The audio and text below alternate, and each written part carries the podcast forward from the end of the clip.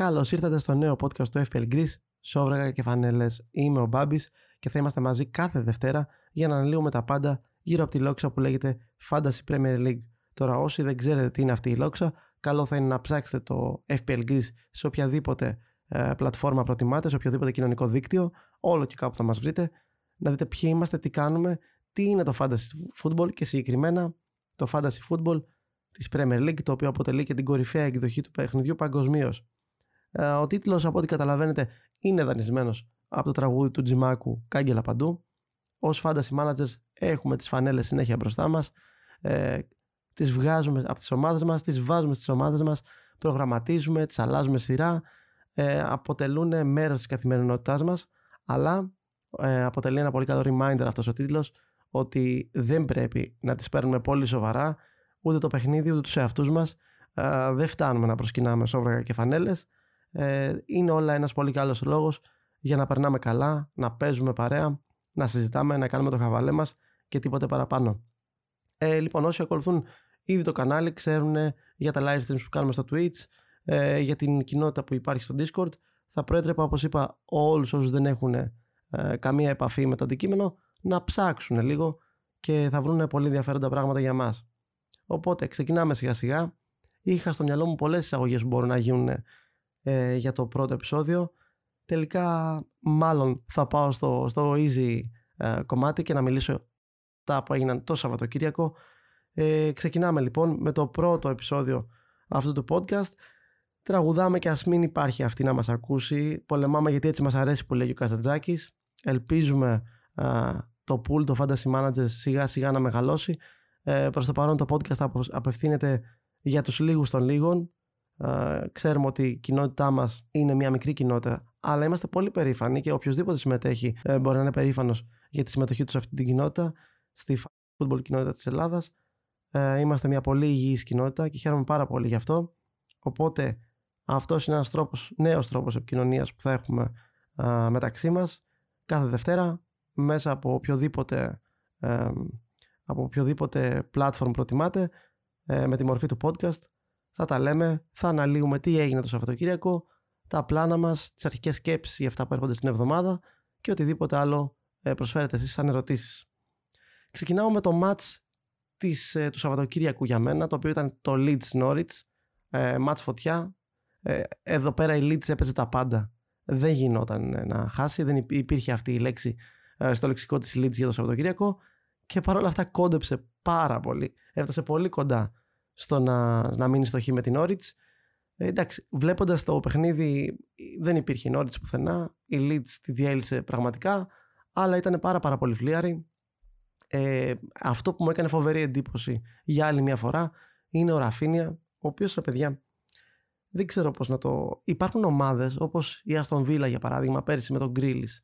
Λέγαμε, παίζει όλη η Αστον Βίλα για τον Γκρίλι και τον εκμεταλλεύεται 100% και φαίνεται πολύ καλύτερος ενδεχομένως καλύτερος και από αυτό που στην πραγματικότητα είναι. Με το Ραφίνια συμβαίνει το ακριβώς αντίθετο. Είναι ένας παίχτη ο οποίος ξεχωρίζει σαν τη μίγα μες στο γάλα, αλλά καταφέρνει η ομάδα να τον τραγκάρει προς τα κάτω και να μην, ε, να μην εκμεταλλευτεί καθόλου αυτό το potential που έχει, που έχει ο παίχτη. Ο οποίος έγραψε πάλι 1,60 κάτι XGI, ε, είχε δύο δοκάρια και τι δεν έκανε στο match. Ε, ήταν αυτός που έβγαλε την ε, assist για τον goal το οποίο πέτυχε η Leeds στο 93 αν δεν κάνω λάθος για να περάσει μπροστά στο σκορ 2-1 αφού πρώτα είχε δεχτεί γκολ στο 90 κάτι, στο 91 νομίζω. Ήταν thriller γενικά το match θα τον έκλεβε το βαθμό η Norwich εδώ που τα λέμε. Κατάφερε και πήρε το match η Leeds. Δικαιοσύνη θα λέγαμε. Γιατί είναι η καλύτερη ομάδα όχι μόνο το, την Κυριακή αυτή αλλά και σε όλη την, τη διάρκεια της σεζόν. Και γενικά είναι και μια ομάδα την οποία τη θέλουμε στην Premier League. Ξανά λοιπόν 5 πόντους ο Ραφίνια. Ξανά δεν ήρθε αυτό το double digit που τόσο περιμένουμε ε, αυτή τη σεζόν. Αλλά νομίζω ότι έχει πολλά να δώσει ο παίχτης ακόμα μέχρι να τελειώσει η σεζόν και κάποια στιγμή θα έρθει και το double digit. Ε, συνεχίζουμε. Everton Wolves, πραγματικά τι ομάδα δεν ξέρω. Ε, προσπαθούσα να δω τι φταίει. Δηλαδή δεν είναι μόνο ο Λάμπαρτ και ο Μπενίτες έκανε, ε, δεν μπόρεσε να καταφέρει να κάνει τίποτα ε, στην αρχή της σεζόν. Έβλεπα κόρες αυτούς που έχουν συνεισφέρει πέρυσι ε, στα goals για την Everton και έβλεπα πόσο μεγάλη ήταν η συνεισφορά του Calvert Lewin ο οποίος ξέρουμε ότι απουσιάζει λόγω τραυματισμού, μπαινοβγαίνει στην ομάδα τελευταία, του Χάμες ο οποίος έχει φύγει και του Σίγκορτσον ο οποίος έχει φύγει για τα καλά για άλλους λόγους. Ε, δεν κατάφερε η Everton φέτος να αναπληρώσει αυτά τα γκολ και ενδεχομένως να είναι και η αστάθεια που έχει αμυντικά αλλά δεν δημιουργεί τίποτα αυτή η ομάδα. Πέρα από μία-δύο ευκαιρίες που είχε ο Ριτσάρλσον, δεν μπορώ να θυμηθώ κάτι άλλο. Ε, δεν μπόρεσε να, να δημιουργήσει ξανά. Και τώρα όταν βάζει τον Ντέλε Άλλη σαν impact sub, καταλαβαίνετε πως αυτό δεν μπορεί να πάει και πολύ καλά. 0-1 για τη Wolves, η οποία παίρνει ξανά σημαντικό τρίποντο. Με χειμένες μέσα, ο οποίος είχε μείνει εκτός τα προηγούμενα, ε, μάλλον έπαιξε το προηγούμενο στα δύο προηγούμενα ήταν εκτός. Νομίζω ότι έχει καταλάβει το λάθος το λέει και δεν θα, δεν θα ξαναφήσει πάγκο τον ε, Χιμένες. Πολύ καλύτερο link-up play, ε, πολύ πιο δεμένη επίθεση. Είχαμε και τον τραυματισμό του Χουάνγκ, οπότε και ένας ακόμα παίχτης λιγότερο για να διεκδικήσει τη θέση μπροστά. Αλλά ουσιαστικά είναι και η απόδοση ε, της ομάδας γύρω από το Χιμένες, ο οποίος όπως είπα έκανε πάρα πάρα πολύ καλό link-up play το οποίο ξέρει είναι ο Χιμένες είναι ένας από τους καλύτερους σε αυτό το πράγμα το γνωρίζουμε εδώ και χρόνια στην Premier League. Ε, 0-1 για Wolves. Πάμε στην Game Week 30 η οποία ξαναπέζει η Wolves.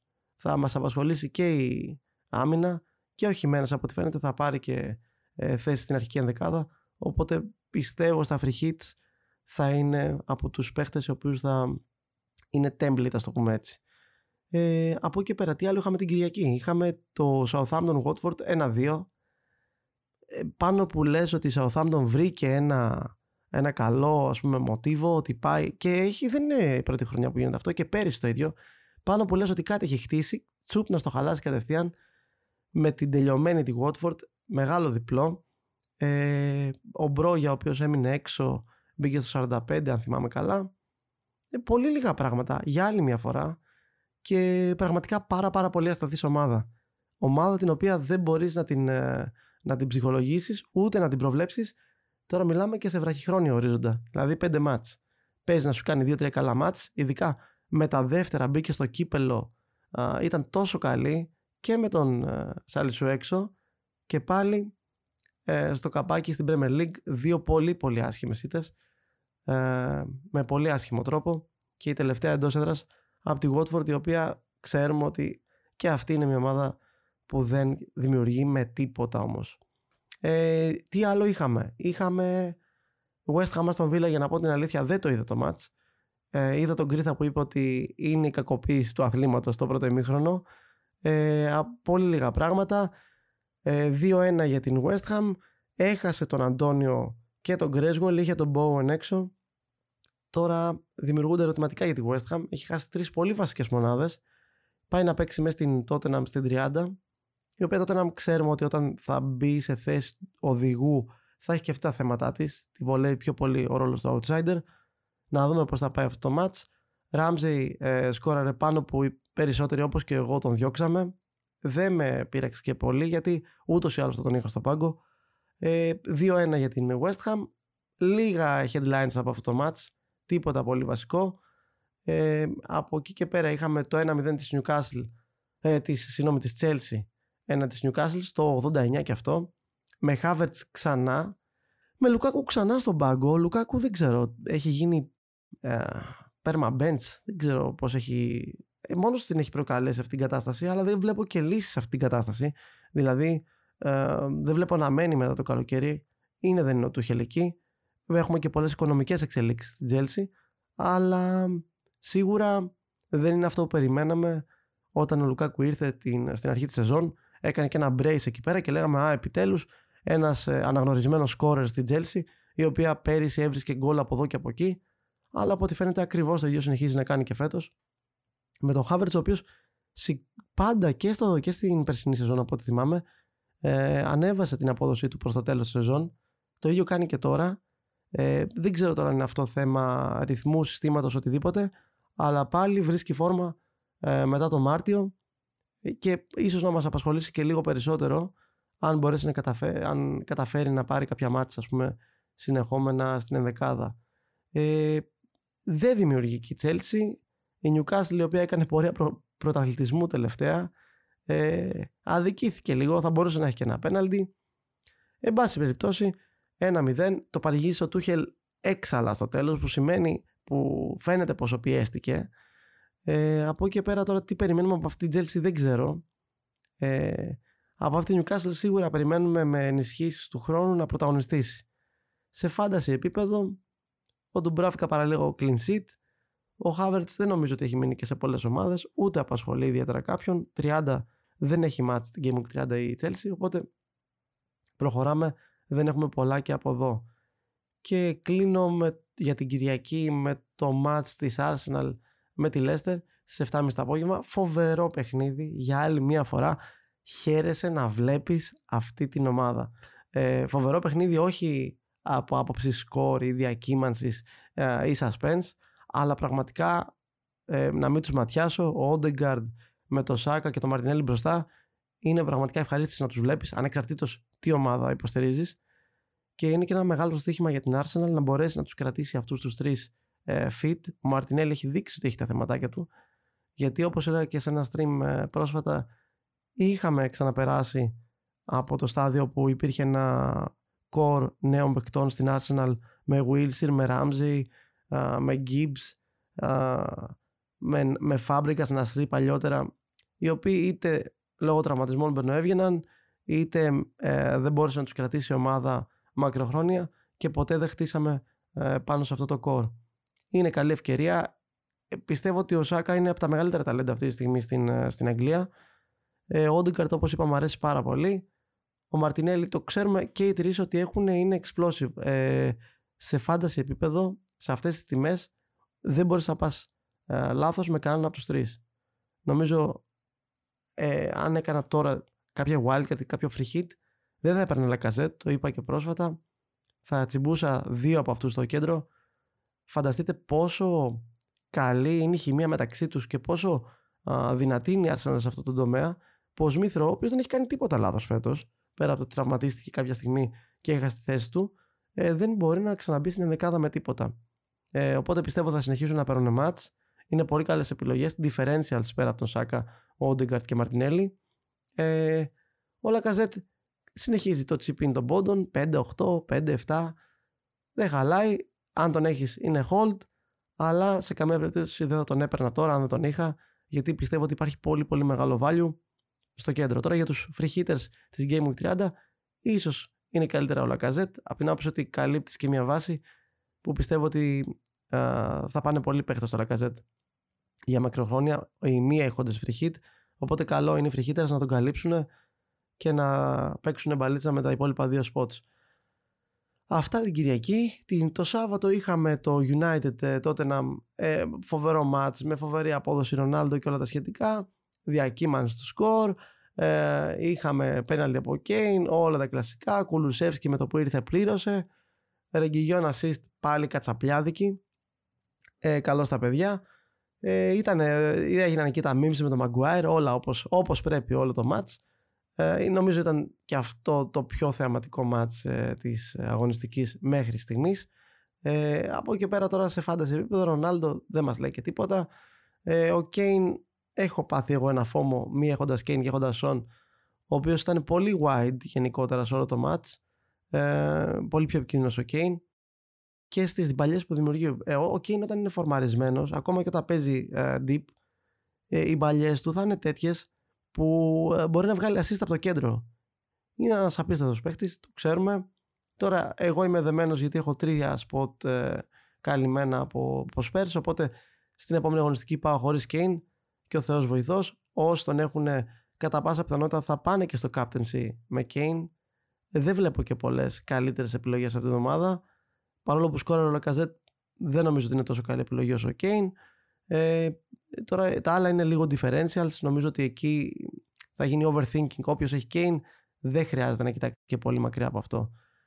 Ε, Bradford Burnley, ο Τόνι συνεχίζει με τα πέναλτι να σκοράρει.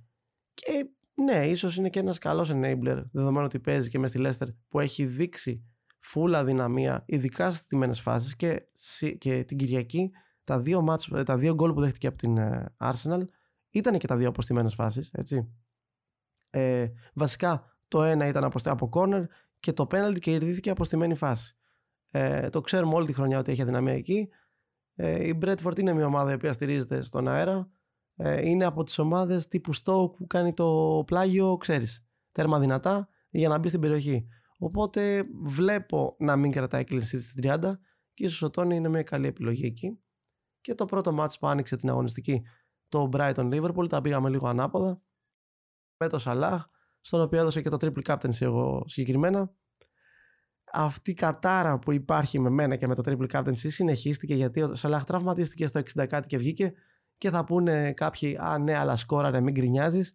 Ε, γκρινιάζω γιατί δύο blanks να έκανε, με κλεινσί θα ήταν 6 βαθμοί, που πήρε 7. Δεν είναι αρκετά καλό το 7. Ελπίζω ότι δεν θα είναι κάτι, α, α, κάτι σοβαρό και θα μπει με, στο μάτς με την Arsenal. Έστω και αυτή οι τρεις πόντι συμμετοχής είναι βασική για triple captaincy να, να πας τουλάχιστον σε double digit. Τουλάχιστον εκεί.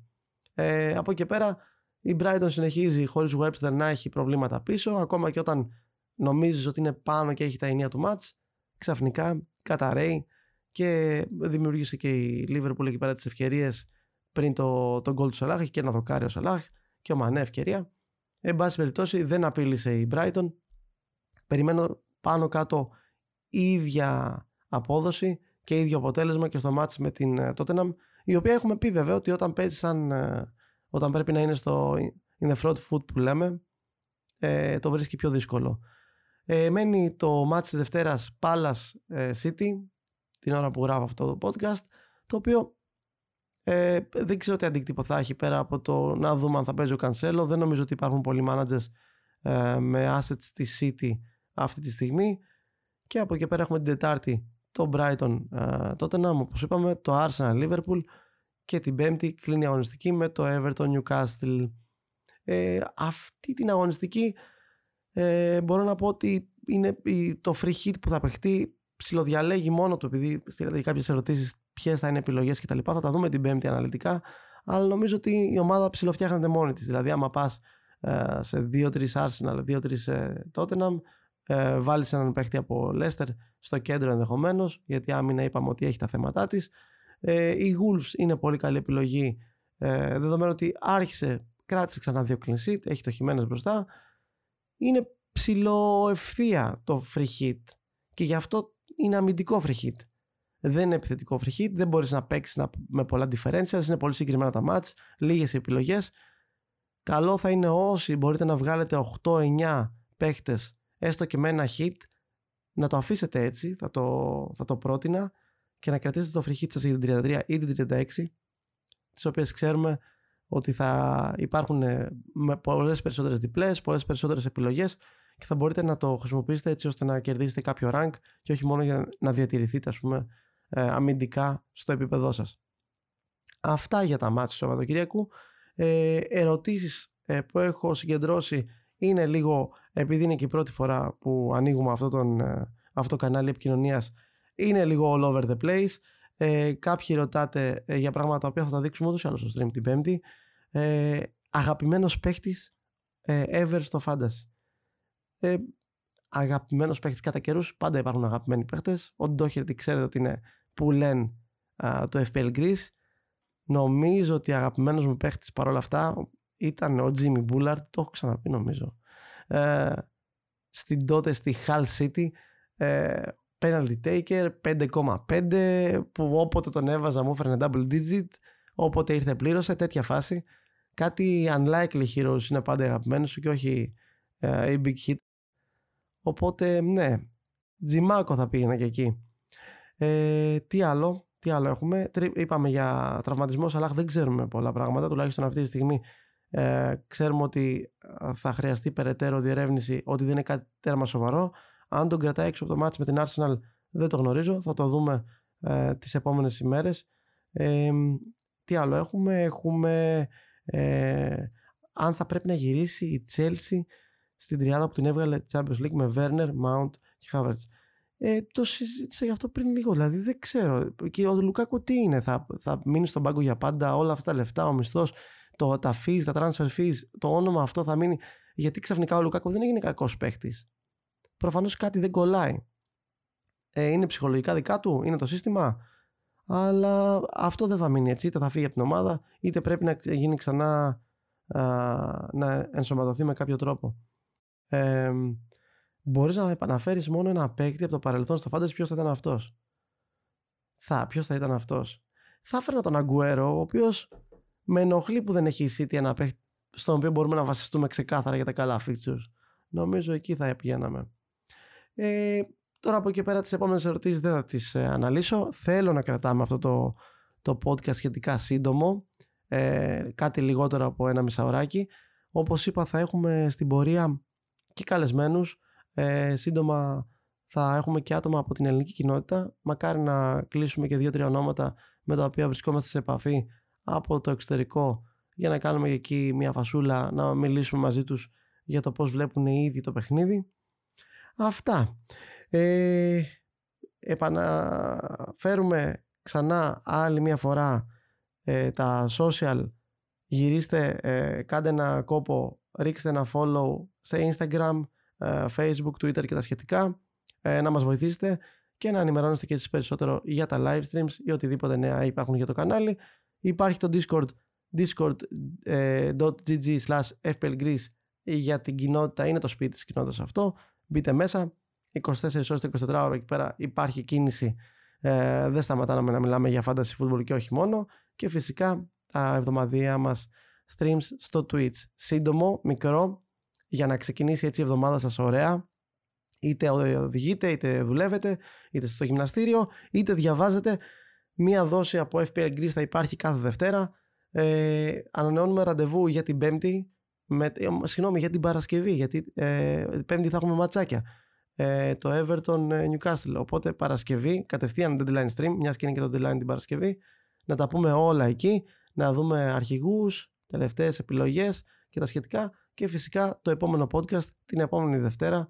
Ε, Καλώς εχόντων των πραγμάτων, δεν θα είμαι και μόνος μου την επόμενη Δευτέρα. Θα έχουμε κάνει figure out εδώ πέρα όλα τα text και τα σχετικά. Οπότε θα έχουμε συζητησούλα. Ε, σας ευχαριστώ πολύ όσους ε, ακούσατε αυτό το podcast, όσους μπήκατε στη διαδικασία. Ε, καλωσορίζω όσους καινούριους μπορεί να ε, μπουν μέσα από αυτό ε, στη διαδικασία να ψάξουν για το κανάλι ε, και να μας ακολουθήσουν και ραντεβού την επόμενη Δευτέρα. Μέχρι τότε να είστε όλοι καλά και καλή εβδομάδα.